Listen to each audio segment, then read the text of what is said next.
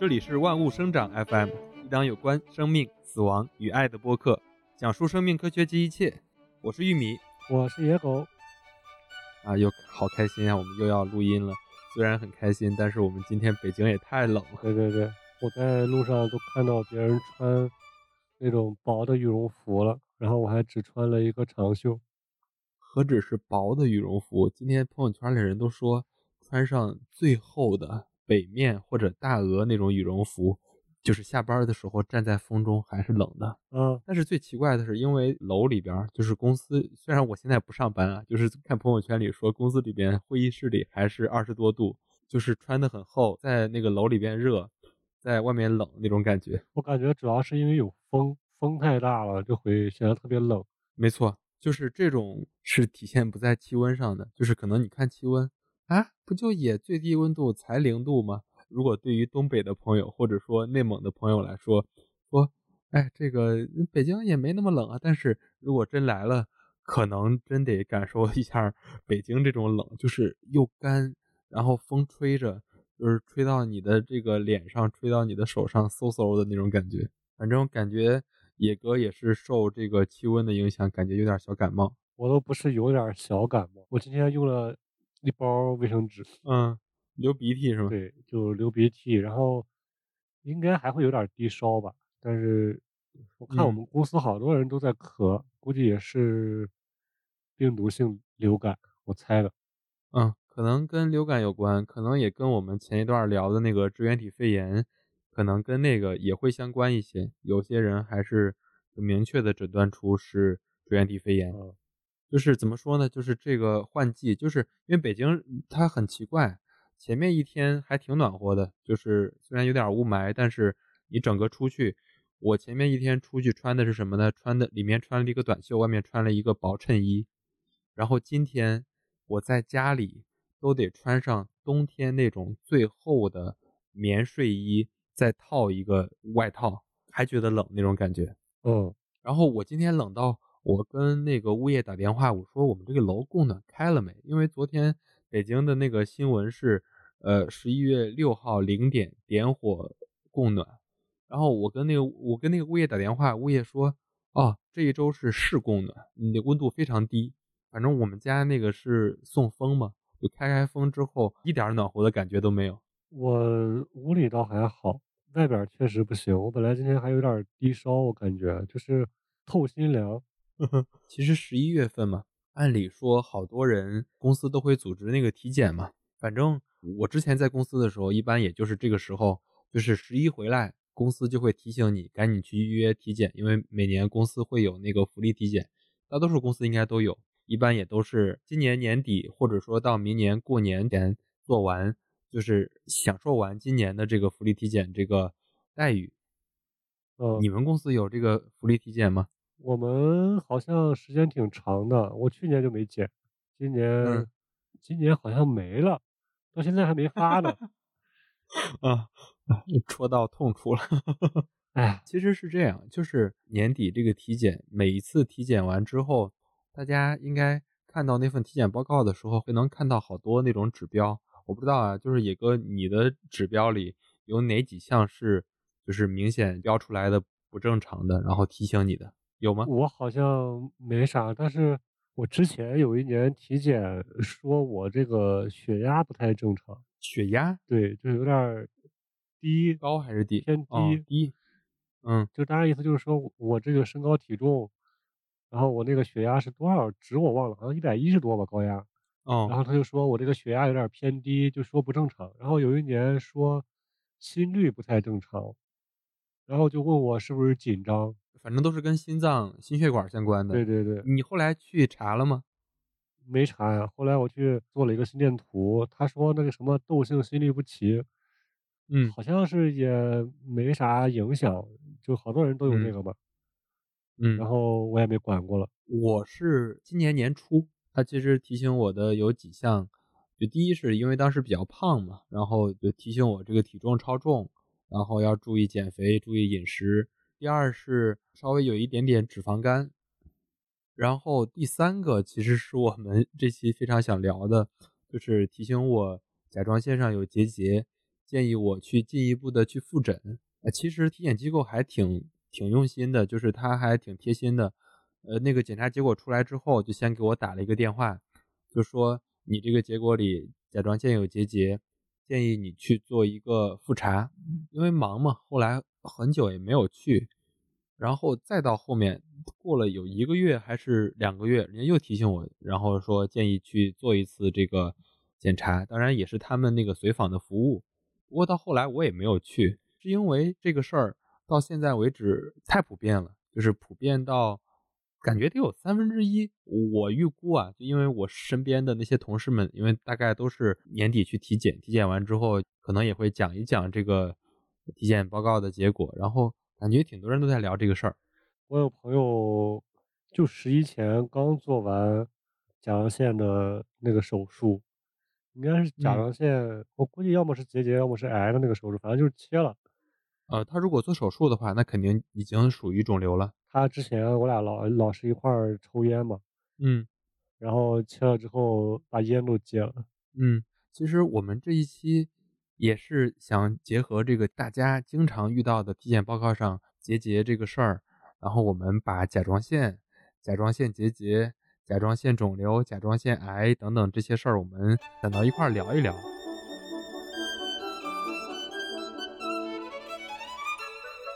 其实聊这个事儿还有一个契机，其实就在今天，就是我亲哥哥他刚去医院做了甲状腺癌的这个手术，上午排队做。然后下午刚刚清醒，然后晚上还在那个医院住院，就是我爸爸正在陪着他。呃，就是有这个事儿之后，嗯，说实话，我哥、包括我嫂子、包括我，就是年轻的这一辈儿，呃，都没有那么紧张。但是我妈妈、我爸爸其实感觉还是挺紧张的，因为对他们来说，就是听见“癌”这个字儿都有点紧张。就是一说癌，哇，就是我们老说谈癌色变，其实就是那种感觉。我妈知道这个事儿的时候，一下就哭了。然后后来反正一直情绪都不太稳定，然后我们就就一直跟她说啊，这个非常常见，然后现在非常的这个普遍，然后现在整个这个技术也非常成熟，各种诊疗指南、各种方案，人家都是非常成熟的，都没有什么问题。嗯，当然说完之后，他们还是不太能心情平复。不过今天还好，今天就是因为现在这种手术啊，现在出院非常快，就是做完之后没什么问题，第二天在医院里休息观察一天，第三天基本上就能出院了。呃，第三天或者第四天吧，就相当于就是你周一做，可能周三、周四就可以出院走了。反正做完之后，应该就第一是不用想着它了，第二是它整个也相相相当于排除了一个你自己的身体里的一个健康隐患。嗯。好像这个甲状腺肿瘤，还有那个扁桃体的那个，嗯，我感觉好多人都会到最后都会有这个，嗯，就是对于外科医生来说，也是一个算是小手术了。对他们来说，怎么说呢？就是基于这个我们刚才聊的，无论是体检报告，还是说基于我家人的这个健康，我觉得我们这一期。就着这个事儿好好聊一聊。第一是因为我知道我妈妈会听我们这个播客嘛，我自己感觉她应该会更放心一点。然后第二是我也觉得，就是对于很多人来说，他看到整个你体检报告上的给你的一些信息，你可能是懵的，你可能不知道怎么去解读那些信息，或者说有这么多人都有那个问题的话，那他往后该怎么办？然后以及他该去怎么去注意自己的健康，特别是。那接下来下一步该做什么？我觉得这些事儿我们都可以掰开了揉碎了，通过一期播客来聊一聊，我觉得还是非常有意义的。我觉得我们可以先聊一聊这个甲状腺是啥，好多人甚至都不知道甲状腺在哪儿。其实我们高中生物就开始学甲状腺，或者说开始有甲状腺这个词儿。其实甲状腺是位于这个颈部，就是你整个脖子最中间。如果是男生的话，大概就是你喉结的两边，然后有一块呃蝴蝶状的一个腺体，这个蝴蝶状又又有有点像那个古代那种盾盾甲，所以它起名叫甲状腺，其实是根据这个来的。虽然这个甲状腺长在这个脖子那儿，但它其实是人体最大的一个腺体。如果你还对生物有印象的话，无论是甲状腺。还是垂体等等，这些都属于腺体嘛，因为它会分泌很多的这些激素。甲状腺嗯最主要的功能还是分泌甲状腺素。甲状腺素其实是对我们人体非常重要的一个激素，它对我们的生长发育、对我们的新陈代谢有非常重要的这个作用。其实甲状腺我们不陌生，是因为在早些年有那个大脖子病，大脖子病就是跟这个甲状腺相关的。当时是因为缺碘，就是一些地区他吃的这些食物中，包括那时候盐里边也没有国家统一的加碘，然后就导致这个大脖子病。但其实现在有时候是碘太多了，还有很多的时候盐里边还有无碘盐这个事儿。我有一段时间老感觉我是不是就得了那个大脖子病，大脖子病巨大，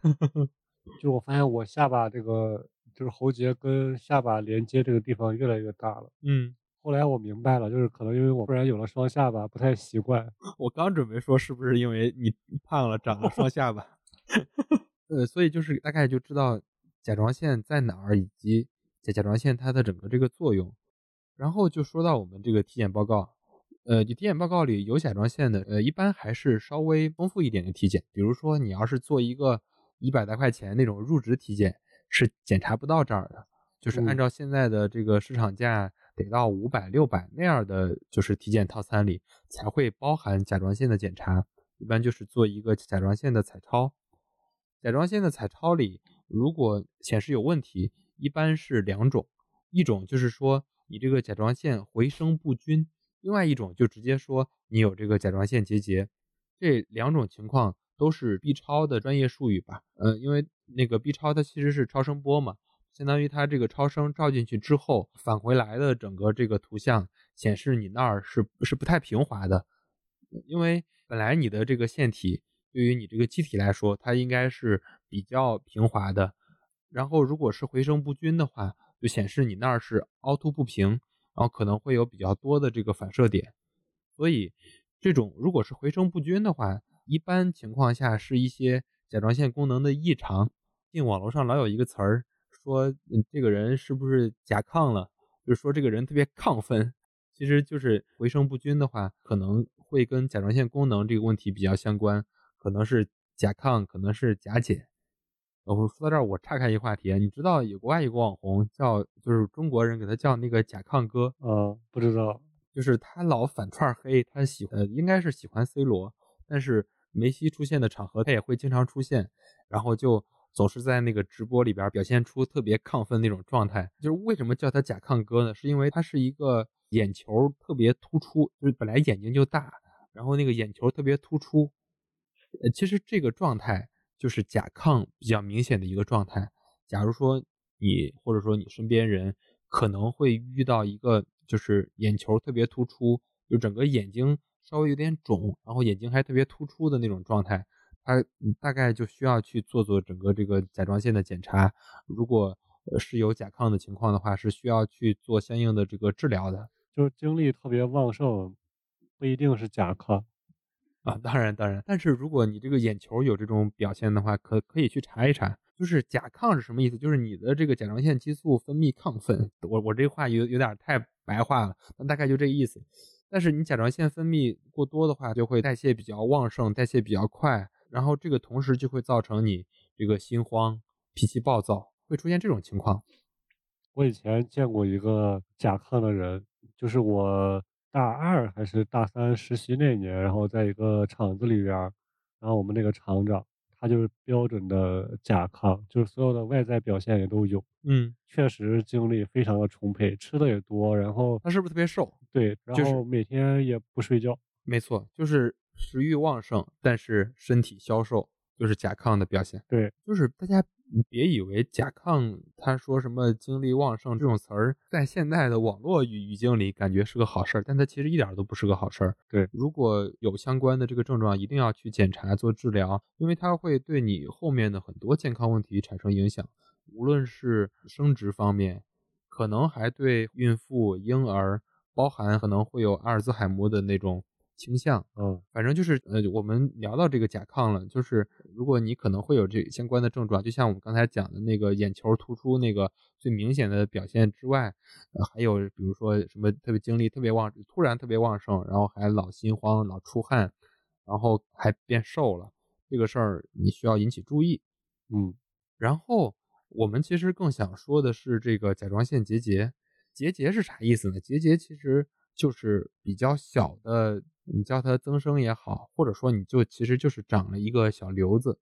我们说肿瘤，或者说说癌症，说这儿它长了一个小东西，它其实结节你就可以理解为它这儿长了一个就是体积比较小的、直径比较小的小瘤子。哎，那个甲状腺那个结节，手能摸出来吗？太小的一般是摸不出来的，或者说，嗯假如说你那儿就叫甲状腺结节的话，其实自己通过用手是很难摸出来的，因为甲状腺它本来就不是一个特别平整的一个器官，或者说自己摸嗯自己脖子那儿的话，你会发现它本来就是凹凸不平的，再加上它它那种手感，还不是说你摸到了一个呃就是肉的那种手感，它还是有点就是不一样的手感。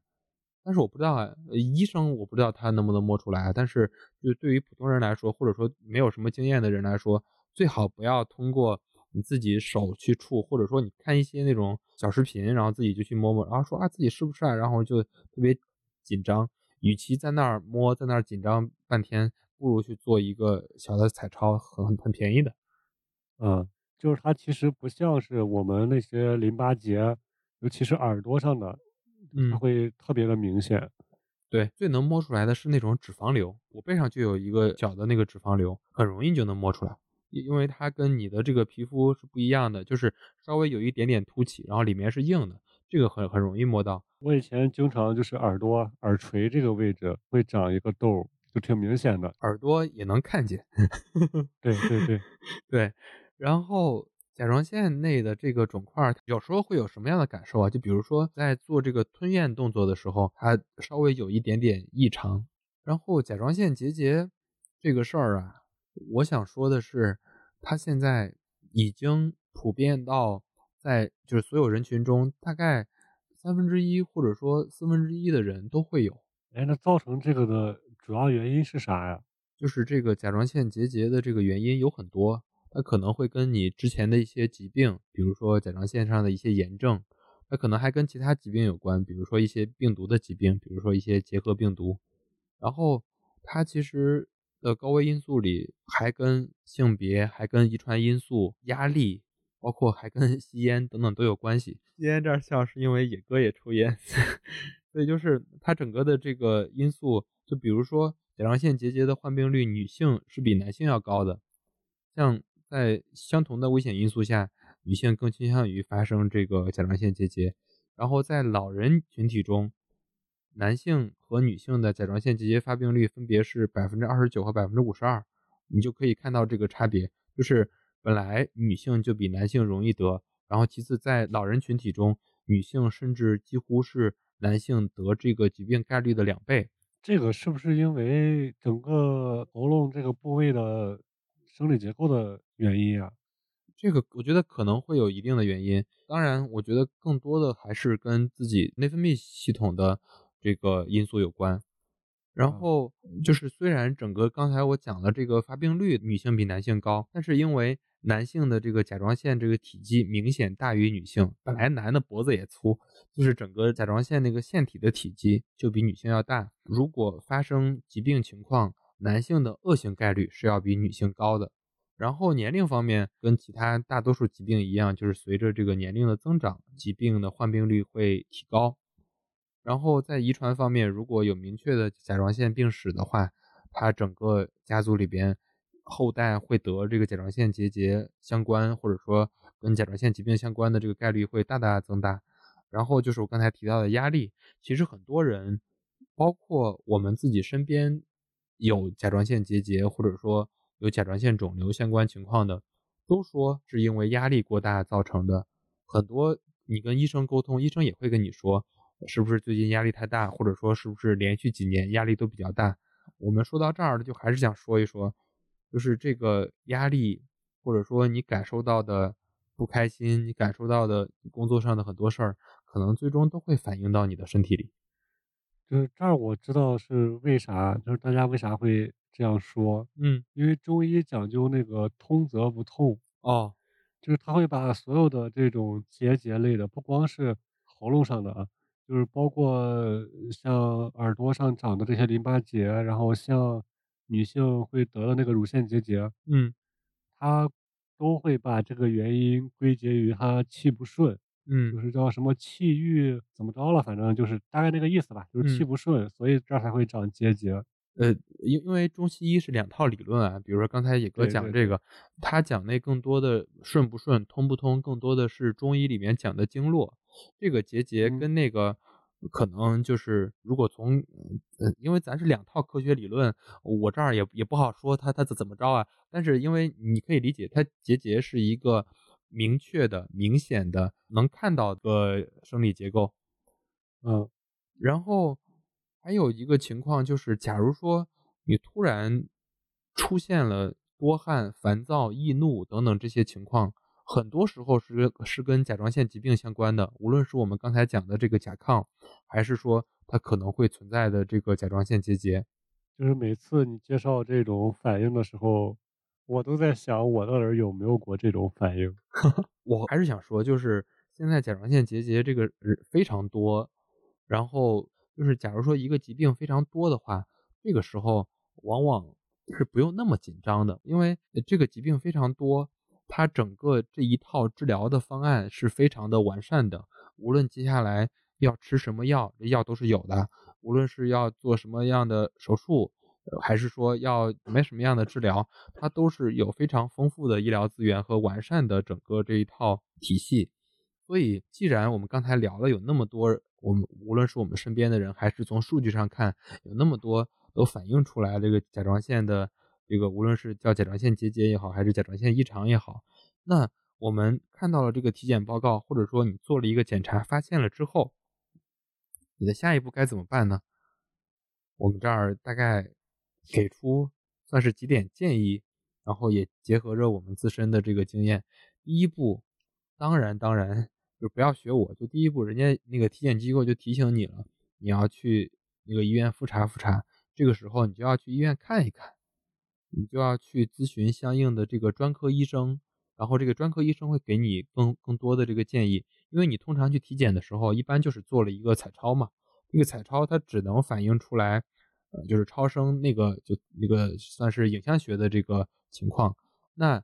你整个你去看了专科医生，特别是呃，就是你这个甲状腺相关的这个疾病，你去医院，去大多数医院都是能看的，你去挂内分泌科就可以了。然后去内分泌科看内分泌的专科医生，然后他就会告诉你你接下来该怎么办。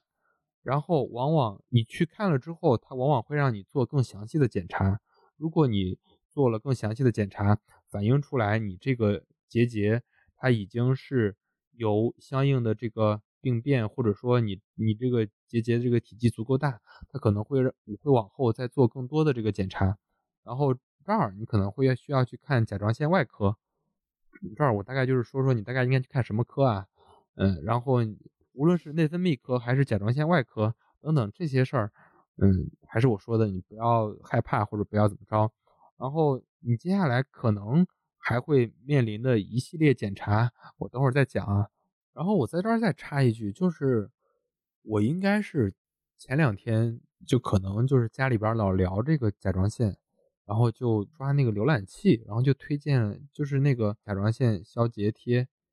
这个事儿千万别买，一点都不靠谱，毫无这个科学依据。所以就是，假如说你们听了我们这期播客聊这个甲状腺，然后完了之后，你们可能嘴里边一说，你是你那个手机就录到你这个音，然后可能就被各个那个 A P P 窃听了，然后窃听完之后，如果推荐一些特别不靠谱的那些东西，你千万不要买。我刚才说了第一点，就是说你要去咨询相关的这个专科医生，然后第二步就是你要根据你的这个甲状腺结节的这个情况来判断，比如说这个医生告诉你它就是一个良性的结节，然后且体积不大，你是不需要治疗的，就什么治疗都不用，药也不用吃，只用定期的复查。这个定期的复查也非常容易做到，因为你每年都需要去体检嘛。你到明年去体检的时候，你再看一看，就再做一个这个甲状腺彩超，然后再看一看它的情况，就是这种情况是完全不需要处理的。然后第二类是，它虽然也是良性的结节，但是它体积比较大。那如果体积比较大的话，这个时候你就需要听这个。专科医生的建议就是我们刚才讲，就是甲甲状腺外科的这个医生，他会给你这个处理的这个建议。然后，如果它的体积比较大，且它显示可能会有这个恶性的这个情况，这个时候你就需要进行的下一步的这个检查，通常是需要做一个穿刺的治疗。哎，他在确诊之前不会做一些病理学的检测吗？呃，是啊，就是做穿刺，就是做穿刺，就是为了做这个检测。对，穿刺就是相当于，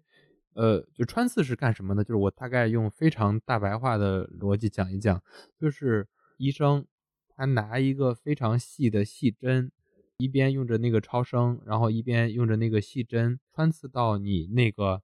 甲状腺结节的那个位置，然后取一点儿小样，相当于取一点组织拿出来之后。再做病理学的这个检查，然后就能判断里面它是到底情况是怎么样，它是良性的还是恶性的，还是几级几级？就这儿等会儿会会会讲到，就是在这个领域里，或者说在这个专科经常会讲到的一些术语，就是检它整个这个结节的分级，它是三级、四级、五级还是？六级，或者说一四五级、一四六级等等，这些它都会跟你的甲状腺结节，或者说你这个甲状腺这个小肿瘤目前的这个情况息息相关。因为从结节到肿瘤，它仅仅是体积的不一样吧。就是如果你是一个小的，它可能就叫一个小的结节；如果你体积稍微大一点，然后且是各种形状的，比如说是乳头状的，就是甲状腺乳头瘤。它应该是跟它的整个细胞的一个状态有关吧？嗯，比如说有些可能就是正常复制分裂的细胞群，嗯，有一些可能就是一个无序的状态，嗯。然后比如说它它是体积比较大，然后且它有恶性的可能，然后医生就会建议做这个穿刺活检，整个做完整个检查。无论是做完彩超还是说做完那个穿刺，他整个医生就是你整个这个彩超的医生会跟你的这个专科医生对一对黑话，说是对黑话，其实就是给把你的整个这个情况分一个等级。它整个情况可能会包含几类啊？就它有也有一个那个专业的术语，但是整个它会对它的形态学有一个描述，包括整个这个包膜是否完整，边界是否清晰，它内部是否有整个这个钙化。包括它整个这个纵横比等等等等，然后基于这个形状，包括里面整个结构的判断，它会给你分一个等级，一二三四五六，通常一到三级就是倾向非常良性，就基本上是像我刚才讲的，基本上是不用管。然后如果是四级以上的话，一般是需要去做一个穿刺，然后五级六级，然后它通常就会显示的是。恶性，然后特别是六级的话，它基本上都会建议你手术切除。所以，像我们刚才讲的，它整个你看到了你这个结节的这个体检报告，你接下来的这几步操作，或者说你接下来这几步应对，也大概聊了聊。说实话，最主要的就是一放宽心，不要那么紧张；第二就是尽快的去看专科医生，让专科医生给你最合适、最专业。最适合你的整个接下来的一系列的建议，就是好多人在遇到一些问题的时候，总是特别避讳去医院。就我之前也是这样，嗯，然后直到我前前几年吧，就开始去医院，包括看眼啊、看牙呀这些事情，然后可能慢慢的就这个观念会发生一些转变。对，就是原先也不知道为啥不想去看医生，但是就是不想去。其实我们，其实我们有时候会顾忌说，哎，比如说我这儿不太舒服，然后我去看了医生，医生会不会对我这个人有什么看法或者怎么着？医生都不认识你，有啥看法？医生一天看看四五十个病人，如果出门诊的话，嗯，然后甚至多的更多，然后医院里住着还住着那么多人，他确实记不住你。就是我曾经被我的主治医生，然后他就问我说：“你就是你介意那些实习生过来学习一下吗？”我说：“我不介意啊。”然后就真的跟当时的感觉啊，观摩。啊对，当时的感觉就感觉跟动物园的猴子一样。然后他 一边给我看，一边跟那些实习生讲，然后还说：“来，你听听，就是这个声音。”然后他们就挨着听一听。但是也没啥，就是我后来就觉得，哎，其实你走了之后，这些人他也记不住你。再说，就算他记住你了，也没啥，反正也不认识嘛。嗯，我觉得刚才野哥说的跟这个医生就是害怕医生有什么，这个可能会有一些人有，但是我觉得也不是最关键的，更多人是逃避。对，我最近老说一个，就是遇到问题解决问题，就是假如说你显示有这个情况，你咱们就去解决它。可能就特别是假如说你有困扰的话，你觉得这个事儿你想思前想后的，你想过来想过去，网上搜搜半天，问问朋友，问问这个，这种时候不如你就去挂个号，跟医生沟通半个小时。呃，当然跟医生沟通不了半个小时，可能跟医生沟通个十分钟，对你的这个解惑的这个会会比你搜各种东西大得多。对，做一个片子，然后可能也就是就是前后加起来的时间啊，差不多也就半天时间。哎，半天绰绰有余。对，就至少心安了，要不然你就是百度一搜，感觉都是晚期。没错，呃，然后也不用去多好的，就是做这个前期的这个检查，可能也不用去多好的医院。然后如果到最后真的非常不幸，真的是评级那个比算是比较恶性的，就是它它如果体积比较大，那个需要去做手术的时候，那时候那时候再做选择。我老我老是感觉像这种比较常见的疾病啊，就是不管是嗯就是它是肿瘤呀，还是说正常的疾病，比较常见的这些，好像每个医院都差不多，就是那不是，它应该有一个比较成熟的那种体系。如果我们聊这个甲状腺相关的这个疾病的话，呃，其实大部分医院，特别是只要是三甲医院，或者说有外科差不多的医院，都差不多，因为它确实是一台小手术，对于很多医生来说都不是一个呃难的问题。但是，假如说一些嗯比较棘手的一些疾病，它肯定还是有不同医院有不同的擅长。这个我值得我们单独聊一起，我们在这儿就不做这个展开了。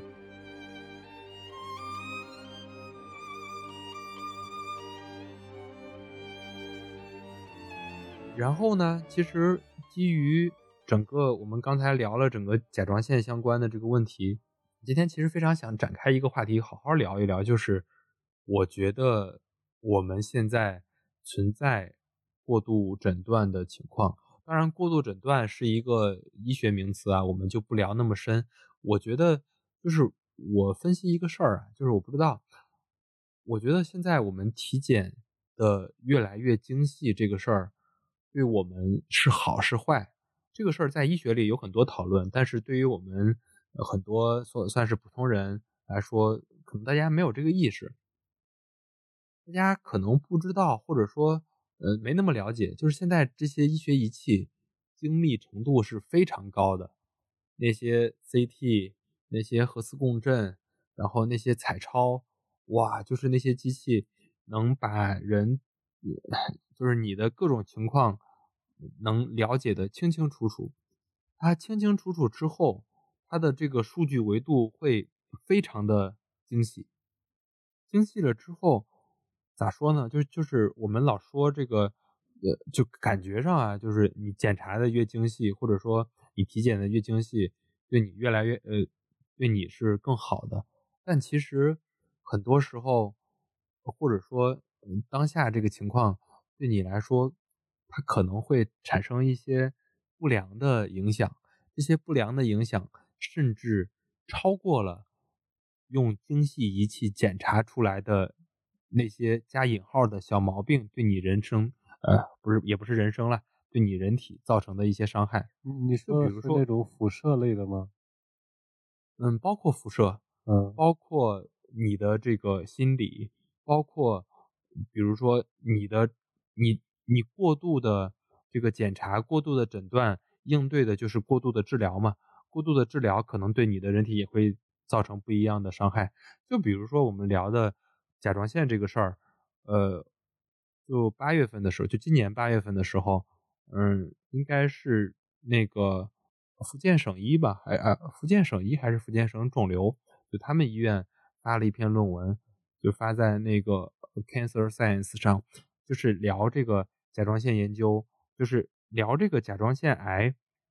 它的可能存在的过度诊断、过度治疗。我在这儿大概聊一聊他这个研究啊，我非常简短的介绍一下，他大概是从1998年到2012年这二十多年时间，他做了一项，呃，没有二十多年啊，是十四五年的一项研究。他这个研究过程中，他追寻了一亿多人，一点三亿人年。就比如说有一个人，他连续追溯了这十几年，就算十几年的人年的这个规模。然后他在规模中就发现。整个在从一九九八年到二零一二年这个过程中，他整个甲状腺癌过度诊断的比例大概从百分之十几、百分之二十几上升到了百分之八十、百分之九十，就是男性和女性分开来看啊。然后他还看到了一些重灾区，比如说北上广深是重灾区，就是往往是这个生活水平稍微。就是比较高的一些地区，就成为了这个过度诊断的重灾区。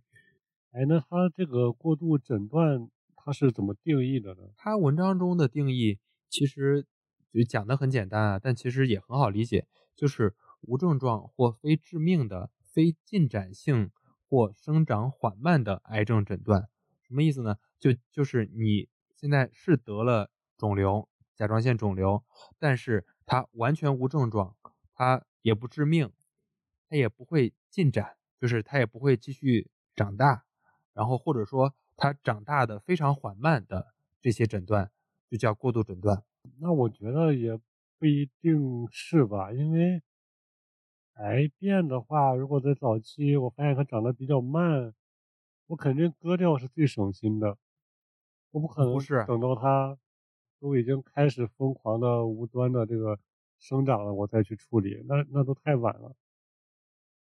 呃，对，就是可能过度诊断的那些人，或者说那些医生，他的心理就是这样的，就是假如说，就是我我我，毕竟我身体里长了一个肿瘤嘛，长完一个肿瘤之后，我总归我我是想把它切掉，或者说想让它把跟我的这个身体剥离开来，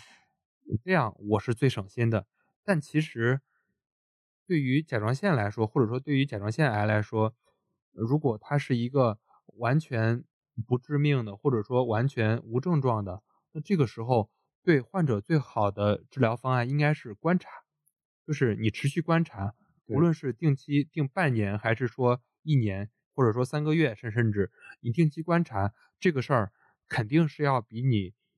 就是完全无症状，然后你还做个手术这个事儿要对你好，因为做手术这个事儿，它毕竟第一有风险，第二。它做了之后，可能会对你的整个甲状腺这个腺体的运行，以及你整个人的这个机体的运行产生很多的问题。但是你看啊，它又牵扯到另外一个维度，就是我作为一个患者，我肯定我最想的就是少去医院解决这个问题。就如果在早期的检查过程当中，然后我存在这样它癌变的一个风险。然后现在医生告诉我，要么现在切也行，要么就是你每年定期来检查，等啥时候有变化了再切。那如果是我的话，我可能就选择现在切了。就切了之后，我可能后期就不用再去，就是每年固定时间都要去医院。所以这儿就是我们讨论的核心嘛。其实这个事儿，如果是医生这样建议的话，患者百分之百，或者说我没有这么绝对了，就绝大多数患者会说，医生，要不然你还是给我切了吧，我心里老是老是不安，或者说老老是心烦。所以这个事儿再往前倒，其其实也是临床医生们他们的呼声，就是临床医生们发现这个过渡问题之后，他们不是把问题指向这个医生推荐的诊疗方案，还是指向患者他个人的选择，他指向的是过度筛查。就是大概是去年吧，还是前年，韩国，然后美国，包括中国，有一些临床医生就在就在《新英格兰医学杂志》上，他们就组成了一个联盟。就叫预防甲状腺癌过度诊断医生联会，就是要预防过度诊断这个事儿。然后他们就向公众呼吁要减少超声筛查。那我觉得他这个有点鸵鸟呀，那分明是长了，然后我不去检，那不就就有点类似于我不去检查，我就不知道。嗯，不是，就是他的意思是，第一是要减少相关的呃这个。特别精、特别精密的筛查。我举个例子，就比如说你零点三毫米到，呃，我我说这个数据跟，呃，我说这个数据要根据自身情况来看啊。比如说是零点一毫米到零点三毫米的，就这个区间的，你你是不是就不要再报告了？就是它指的是这个，就是不要去过度用特别精细、特别精密的刻度。去做整个这个筛查，然后筛查出来这个结果，还让患者知道，或者说其实那都不叫患者，因为这个事儿对他自身可能毫无影响，或者影响非常小。但是医生担不起这个责任啊。对啊，所以就是医生们呼吁从标准上来做这个事儿。哎，我我就是就是我如果他不是说，呃，他不是说让这个医生说你就不要告诉患者，那个医生不要告诉患者，而是从标准上，从指南上。来呼吁这个事儿做改革。嗯，我如果没记错的话，乳腺结节是有一个标准的，那是多少厘米以上的，然后才也不是才给你就才可以做，是医院才给你做那个切除手术。嗯，你特别微小的，它是非常不建议做的。嗯，因为我们刚才没聊到啊，就是这个甲状腺癌这个手术，它并不是说一刀切掉就完全没事儿了。假如说对你可能是没有危害的这个甲状腺结节或者说甲状腺肿瘤，它手术切除之后，它可能会存在相应的并发症，比如说甲状腺功能的减低。我们前面也聊到了甲状腺对一个人有多重要，它可能还会造成声音嘶哑，然后呛咳、抽搐，然后可能还会低钙。更有甚者，就比如说他出现手术里面的一些事故。出现手术里面的一些问题，比如说出血或者神经损伤，这个就更不用说它的危害了。为什么那些医生会呼吁这些呢？肯定是因为后面出现的做完手术之后的甲状腺出现的这些并发症，或者说出现的不良反应或者后遗症，它产生的危害甚至已经超过了那些来找他们做手术的这些人。他原有的身体里可能长了一个结节，长了一个小肿瘤，对他身体造成的危害。嗯嗯，对，是这样的情况。呃，如果我做完手术之后每年就是也需要去复查，那其实还不如不做的。但其实这中间我们想讨论的不光是就是医生和患者这两方他们的一些事儿，其实。这中间还有很多是因为利益驱使的。甲状腺手术这个事儿，我我们就不说中国的情况了，我们说说国外吧。其实，在韩国已经成为了一门非常重要的生意。在过去十年，大量的医院专门设立了甲状腺诊所，甚至说专门有甲状腺外科医生。然后有甲状腺外科医生之后，就催生了甲状腺手术机器人这个行业。它等等等等这些事儿。就相当于它背后有利益，有利益就会催使着整个，无论是全球的指南，它会指向我我所谓的更精密的筛查，然后指向更多人需要去做手术。我更想说的可能是这些，就是，嗯，我们作为一个小小的这个播客，我们作为一个关注这个事儿，跟跟我们自身息息相关。我也有甲状腺结节，我哥哥刚做了这个手术，就是我们其实。也挺想发出一点点微小的声音。很多时候，我们需要对一个事儿做综合的考量。一边是人的健康，就是人的健康可能还有两边，然后一边可能是一些公共卫生、公共利益，它可能还有一些呃，就是利益相关方来驱动。所以在做很多选择，或者说做很多呃各种指南的修订的时候，我觉得有更多的声音来，总归是好的吧。但是我觉得，如果检测设备越来越呃精密的话，其实也也是个好事儿吧。嗯，就像我，就像我们现在其。实很多，也不说很多，我觉得现在百分之百的医生都很依赖于你做彩超呀，或者是做 CT 啊这种结果，然后再嗯。结合他的临床经验来给你下一个非常确切的手术方案或者叫治疗方案。嗯我觉得这样对患者来说是更好的，但是就是后边那一些啊，就是如果我是为了去呃纯粹是为了做手术，然后我无限的扩大这一个就是可以手术的这个标准，嗯。那确实会对对整个人的健康，包括对整个行业都挺就是我一点不反对仪器越来越精密这个事儿，仪器越来越精密这个事儿是人类的进步嘛。但是有好的仪器不一定就要一定去做，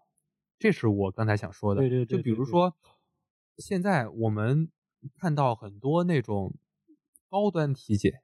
两万多一次、一万多一次那种高端体检，它里面写的最主要吸引人的那些话术就是就是某某某什么什么精密仪器怎么着怎么着。其实这个事儿对于哎对于大多数人来说其实是没有必要，也不也不太需要的。这个又我这又可以回归到中西医的这个理念理念的差嗯异了。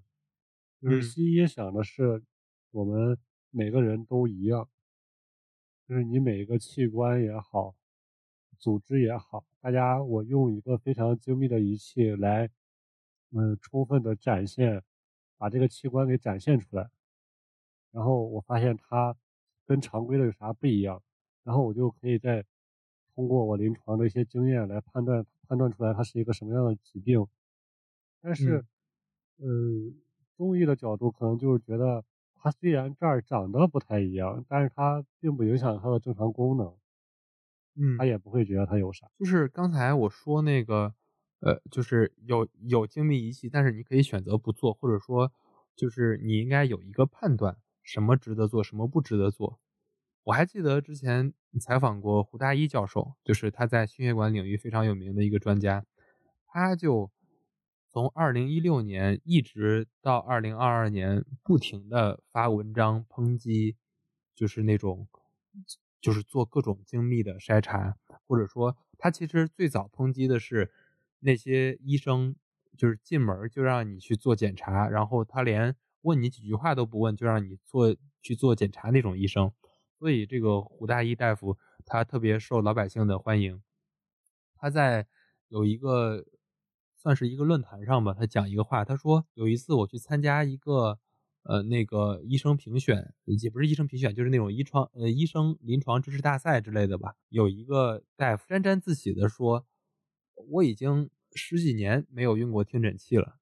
然后那个胡大一老师当时就非常生气，就说这个事儿值得骄傲吗？就是听诊器这个事儿，是你跟这个患者交流，包括你让他安心，包括你安抚他，最重要的一个，特别是对于心内科医生来说，是一个非常重要的工具。你现在，你你在那儿夸夸其谈的讲那些精密的仪器、那些先进的设备，然后你自己说你自己十几年没用过听诊器这个事儿，然后他就非常的生气。然后，呃，他也说过说，就是很多那种特别精密的体检。这个事儿，他其实是不建议做的。比如说，很多体检里会有那种全身 CT，嗯全身 CT 这个事儿，呃，就先不说它能检查出来啥，至少做这样的检查对你自身是有辐射伤害的。而且这种一般价格也比较昂贵。这种全身 CT 上万的，就是就是包含全身 CT 的这种体检，通常是比较贵的。对，然后现在就有一些医生，他可能就，我也不太知道他是出于啥目的，然后就比如说我可能急性哮喘，他就去就直接去嗯。做 CT 来看，他确实不太会跟你在，他可能觉得也没啥意义，就是我听一听也是，因为我不用听嗯。诊器，我就能听出来你的整个嗓子都有问题嘛。嗯，他用听诊器其实也就听一下，相当于肺呼吸吧，就嗯，是就是你呼吸的时候，它是对对心肺的那个声音。嗯，如果我都能从表观上听出来，可能就真的不用了。但是，是，就是，就我我去做那个，就是刚才聊的，刚才跟你说那个，他不是找了好多实习生那个，嗯那个医生挺好，他确实在听，然后他就他的原因，他后来跟那些实习生说，就是说这个声音太典型了，就是你们很难遇到这么典型的急性急性，因为我我是过敏哮喘，就过敏性哮嗯。喘，它特别急，说不太容易碰到，就是这个是一个非常教科书式的那种，就是什么腹式呼吸的那个声音，嗯，当时说了我都想听一听，你最后听了吗？没有，我实在不好意思要。嗯，因因为我们刚才聊了好多过度诊疗、过度也算是过度诊断的事儿，呃，为了我们不跟，为了我们不给那些医生们造成困扰，比如说有些人可能真听了我们的节目，或者说听了我们的呃内容，然后然后他可能遇到相关的问题，就跟医生做一些争论，我觉得这也不是我们的要做的目的。对对对，我我我我们也想说一下，就是按照呃国内现在的，包括国际国内的现在一些指南，大概是一个怎么样的情况？就比如说，可能遇到了一个甲状腺结节，或者说甲状腺肿瘤，它发现了之后，它该不该切？目前国际国内的指南上大概是怎么说的？嗯，甲状腺癌有一个昵称叫懒癌，这个懒癌其实不是说因为这个人懒才得这个病，他这个懒癌的意思，其实就是说这个癌不爱发展，比如说，呃，像什么肺癌、肝癌这些癌症，它可能发展的是相对较快的，特别是一些呃肝癌，它可能就是几年之内它就能长得非常大，所以就是，所以就是说甲状腺癌是懒癌这个事儿，你不要就是理解错了，就说是以为这个患者很懒，所以才得这种癌，是因为是说这个癌很懒，这个癌本身很懒，就是根据肿瘤的整个这个分化的差异，甲状腺癌大概能分成几种，一种是乳头状癌，这这种也是最多的，大概能占到百分之八九十。另外的还有滤泡癌和未分化癌等等，其中未分化癌的整个这个恶性程度是非常高的，在各国的指南中，如果他整个诊断出来是未分化癌的话，他就应该去采取积极的治疗、尽早治疗、综合治疗等等。但是中间会有一个悖论，因为你整个这个未分化癌，它大概是需要去做活检才是能去做出来的。比如说，呃，就是这儿就会有这个活检穿刺，这儿是不是过度诊断，或者说整个你整个这个诊断是不是过度诊断？因为你不知道，你诊诊断这个过程中，你不知道是不是未未分化癌的话，嗯，你就不知道要不要进行下一步的治疗嘛。但是你往往诊断出来有百分之八九十的结果都是乳头癌，因为乳头癌是大部分，呃，就是是不用做进一步的治疗，或者说它的情况是比较好的，是比较良性的，所以这就会进入到一种算是怎么说呢，算是一种呃比较矛盾的一种情况吧。然后就比如说一些国家，它可能会因为整个疾病的严重程度和潜在的并发症风险这两者的不对等，然后一些国家为了规避并发症或者说节约公共资源等考量，然后对甲状腺癌建议采取期待疗法。所谓的期待疗法，其实就是呃让你定期的去做相关的这种检查，然后避免把过度的诊断转化为过度的治疗。然后比如说在日本，他今年发布的一些医疗的这种算是他们的一些指南吧，他们叫意见书，然后就提出对于五到十毫米，然后并具有可疑恶性的这种甲状腺结节，推荐采用继续观察，就是五到十毫米这个大小的。然后日本的这个意见书，就它的指南其实是跟中国抗癌协会专家共识，跟他们是保持一致的。然后在国内的一些指南中，手术依然是治疗甲状腺癌呃最主要的治疗手段，它包括了肿瘤小于十毫米的微小乳头状癌，比如说二零一六年的一些公一些共识里就说，呃，微小乳头状癌也是呃首选，先做完检查，做完检查之后可能也会需要相应的手术治疗。这些就是假如说它都是呃已经是十毫米左右的这些癌症了，然后国际上比较争议的是一些微小乳头状癌。就是这个微小，它可能是整个直径会更小的这个，这些癌症，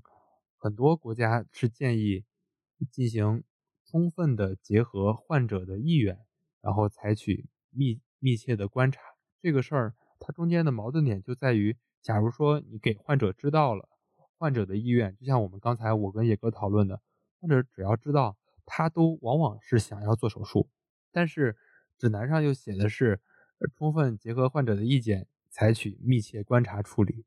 就是这个事儿，它其实是一个悖论。这就又回到我们刚才，就是它的筛查的指南可能也需要随之来进行更新。这点就有点像行内人在写的这个标准跟，嗯，当然咱也不能这么说，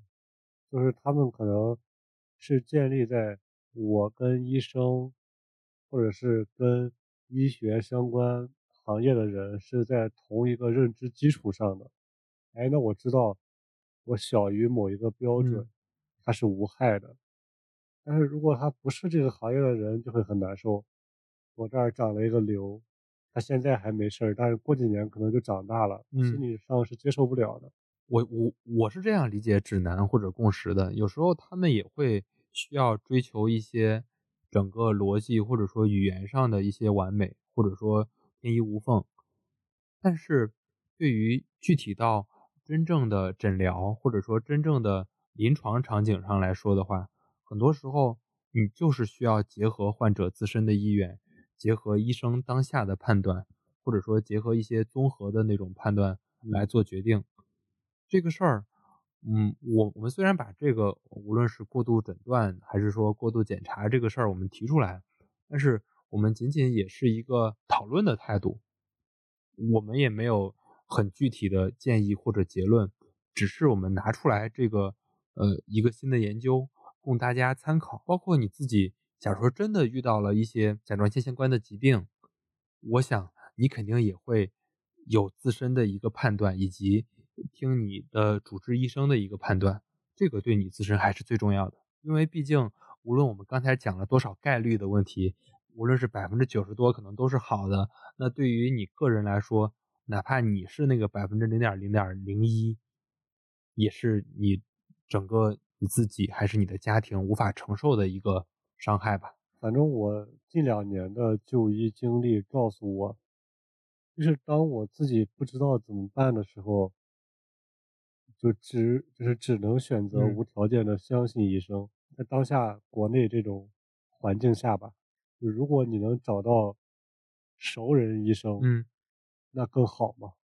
你找不到的情况下，只能说，那我去挂这个号了。那他这医生他说的就是对的，我只能这样。说起熟人医生这个事儿，我觉得其实我们这档播客或者说我们在聊的事儿，其实有一定程度上能承担起这个作用。什么意思呢？就是我们聊了这么多，其实是给你了很多参考的角度和你。理解这个事儿的一些呃方法，或者说理解这个事儿的一些信息，你听完之后可能也不用完全的，就是对着做或者怎么着，但是你至少对一个事儿有认知。就比如说我们这期聊的，无论你你是对甲状腺有认知，还是甲状腺相关的疾病、甲状腺结节、甲状腺癌以及甲状腺相关的一些体检筛查等等，如果你有这些事儿有一些认知的话，你可能也更好的能跟。医生进行沟通和交流，很多时候我们说我们跟医生是不对等的，我们跟医生是怎么样的？更多的时候是医生讲的东西你完全不能理解，你完全 get 不了，